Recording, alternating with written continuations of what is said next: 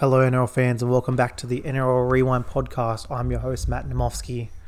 Just throwing a little bonus pod in here. We just had our 2021 draft lottery in my draft comp. Just wanted to kind of go through what's happened and share some thoughts, some some insights to where I'm kind of leaning for my draft now that we've got the lottery over. So we have a 12 man league. In our league this year, we did something a bit different. We drew the names out of a box and everyone was assigned a number, but that number wasn't exactly where they were picking. They now had the ability to choose where they're picking. So pick one could pick anywhere in the in the draft order between one or twelve. Once that number was taken, obviously off the board, the next player. So it was pretty run of the mill for the first style. A lot of the first three all held places. Four went down to number five. I was at number five, and I've chosen to move down to ten. So I guess I did value the turn this year. I th- saw at number five there wasn't real any any big captaincy options that were going to be different to what I thought was going to be down there at ten. So for me, just looking at it now, I'm really obviously hoping that someone in my comp doesn't really see the value in drafting a Kalyn Ponga early due to the injury risk there. So Ponga, even Tom Trbojevic, if injuries for Turbo scare some people away. So they're probably the two big ones I'm looking at there. Would be money if Damien Cook would fall down. If those three weren't there, and you know your Tedesco, Cleary, Munster, Papenhuyzen all off the board, you know Taumalolo, Madison, Crichton, those three second rollers would all be very very enticing. A Cody Walker at five eight. if I started looking at my five eights and said, yep, just lock it in now and get the points. And obviously, if I do want to go, if, I, if the run of fullback started I wanted to get one, I could go a Tuivasa-Sheck or a Gutherson there as well. But I think the, the more appealing one to me was now getting pick 15 in the snake. So that was probably for me the, the most enticing, taking 10 and 15 together and really wanting to build the team. So a couple of different options I've been thinking. Could obviously go a ceiling player like a Ponga or uh, a Trbojevic if he's there and then take a second rower if any of those second rowers that are there that are named at 15. Could also just stack the two second rowers and just bank the 70 average each. That would also be an option. So I guess yeah, just wanted to kind of run through where I'm kind of sitting if you're in a similar position in your draft around the turn. So I think off the board guaranteed Tedesco, Cleary, Cook, Munster, Papenhuyzen. I think that's the top five uh, that I've got it on my big board. So I think they're all definitely locked away. Now, the next five, I've got Tom Trbojevic, Ponga, Taumalolo, Grant, Gutherson, oh, sorry, and Madison. So Turbo, Ponga, Lolo, Grant, Madison. That would be the next, the next for me. So I think any one of those that fall to me at 10, I'll be very happy as a captaincy option.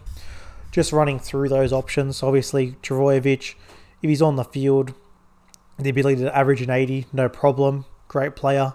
Ponga, yes, out for the first three to four weeks. Have seen some rumours from James Hooper out there, potentially up to six weeks. Don't love that, but again, if he's if he when he gets back on the park, it's a 75 average right there. It's your fullback locked in. So those two fullback options I do love, and if I had to pick between the five, that would be the first two that I would go for there. Now them two weren't there. Now we look at Harry Grant from Melbourne.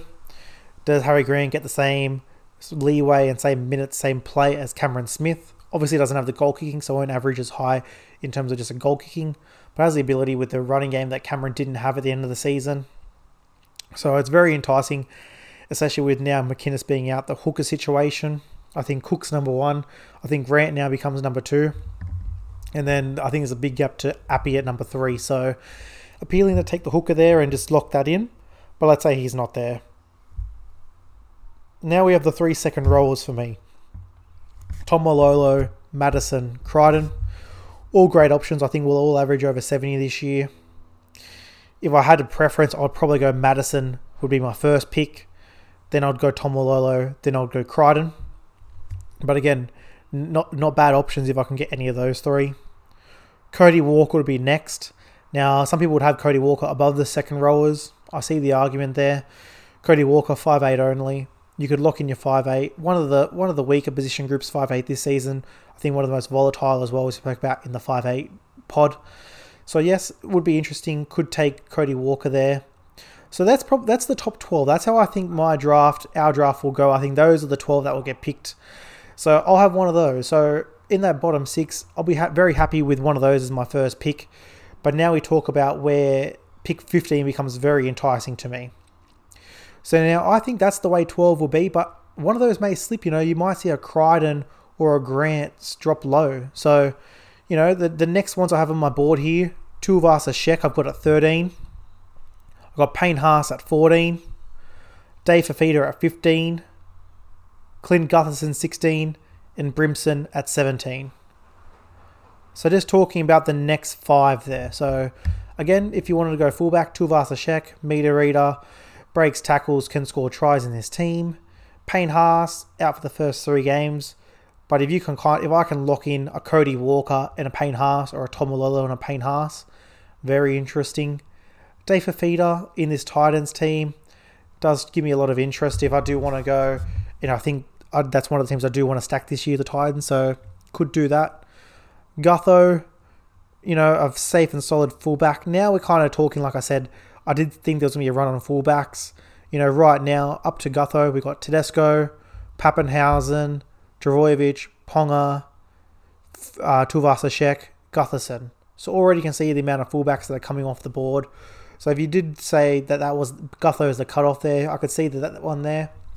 But I just want to mention pick 17. I've got Brimson, AJ Brimson.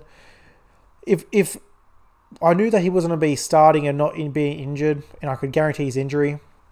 Mate, he would shoot all the way up to 13 for me. I think he'd go past Gutho, past Tuivasa-Sheck, and fall right in with Cody Walker there. So I've got options, you know, and I've chosen this way because I just, if I can get two of the top 15 and nail those first two picks, either get a ceiling player and then a really good base player, take two really good base players, gives me a bit more flexibility. I, I think my first pick, whoever I take in my first pick, is just going to be guaranteed captain captain material. Banking a 140 every week as the captain. So I definitely like the the option of doing that. But then pick 15 for me, the snake, the turn, you know, it can do it can do things to people. You know, I remember last year I was near the turn and there was a couple of times where I was, you know, slightly panicked going up. Okay, a couple of guys are gone that I didn't that I didn't expect to be gone. You're kind of jumping around, so I'm kind of hoping that's why I went 10 verse 11 and 12 kind of gives me a couple of more picks to reset. Kind let those let the first two picks in that first round go past. Now it's hard to go. Okay, if this person's not there, so it gives me a bit more flexibility. So I really want to try and nail these first two picks. Obviously, when rounds three and four come around, what if I decide to go one of the spine and then a forward, or even I can go, you know, realistically, it could be I could go a Ponga and a Walker if, if it so happened to fall that way to me. It could it could be a Grant and a Brimson. Just depends on how, how the draft's going. If if a run on fullbacks goes, I'm probably not going to run in and jump one uh, just for the sake of taking one in the first round. I'll probably wait to pick 15 and take one if I need to take one. But I'm not going to, I'll let the draft come to me. I think there are options. So, again, just wanted to kind of throw it out there. I know a lot of people are going to be starting to draft from this week. So, you've probably got your draft order set now and you're thinking, what am I going to do? I think this is definitely now with the injury to McInnes, this is a three man draft at the top. I think Tedesco is undisputed number one, Cleary is undisputed number two, and Cook is now an undisputed number three. Right under that, you've got your little cluster of Munster, Papenhuyzen, Ponga, Trbojevic. And then your next little lot of Grant, Madison, Taumalolo, Crichton, Walker, Haas, Tuivasa-Sheck. So I wish everyone luck in their in their draft. If you're doing the lottery to decide your order, if you've already started a draft and you you know you draft this weekend or next weekend, I really do hope and wish you well. Again, there's a couple of ways you can do it. I think don't reach. Obviously, you want to get the players that you want, but again, if you if you if you hope a player's if you think a player is going to be there, and you know you've got a nice backup plan, I, I think don't reach. I think let the draft come to you. That's what I'm going to do at number ten. I'll see. I'll see what happens. I'll see if the Ponga, and in everyone's draft league, I think you know you're gonna have a couple of players that are switched on, a couple that won't be. So for me, just I'll be hoping that a lot of players will look at Ponga as an injury risk if he's out for six weeks and go, I don't want a piece of that. I just want to get off to a hot start. I'll then take the risk and go, you know what, give me Kalyn, Yes, I'm not going to have a, a first rounder, but my second rounder at pick 15 will now become my pseudo number one. I'll ride them, cap them for the first six weeks, and then when Kalyn comes back, obviously they'll slot straight back into the team there. So again, guys, I'll come back with some more draft uh, stuff. We've got my draft is happening next week, next Sunday. So throughout then, I'll come back with a couple of predictions, a couple of where I'm thinking some love and hate, just uh, where, where I'm kind of thinking with my picks. I'll kind of work around it on a 12 man around the turns and kind of see where you're going to get some value there. What players I'm really wanting to try and target, which ones I want to stay away from and let the others take. So thanks for listening, guys. I'll be back with some more draft and Supercoach Classic stuff in the future. So thanks for listening, guys. Have a great day and hear from you soon. Cheers.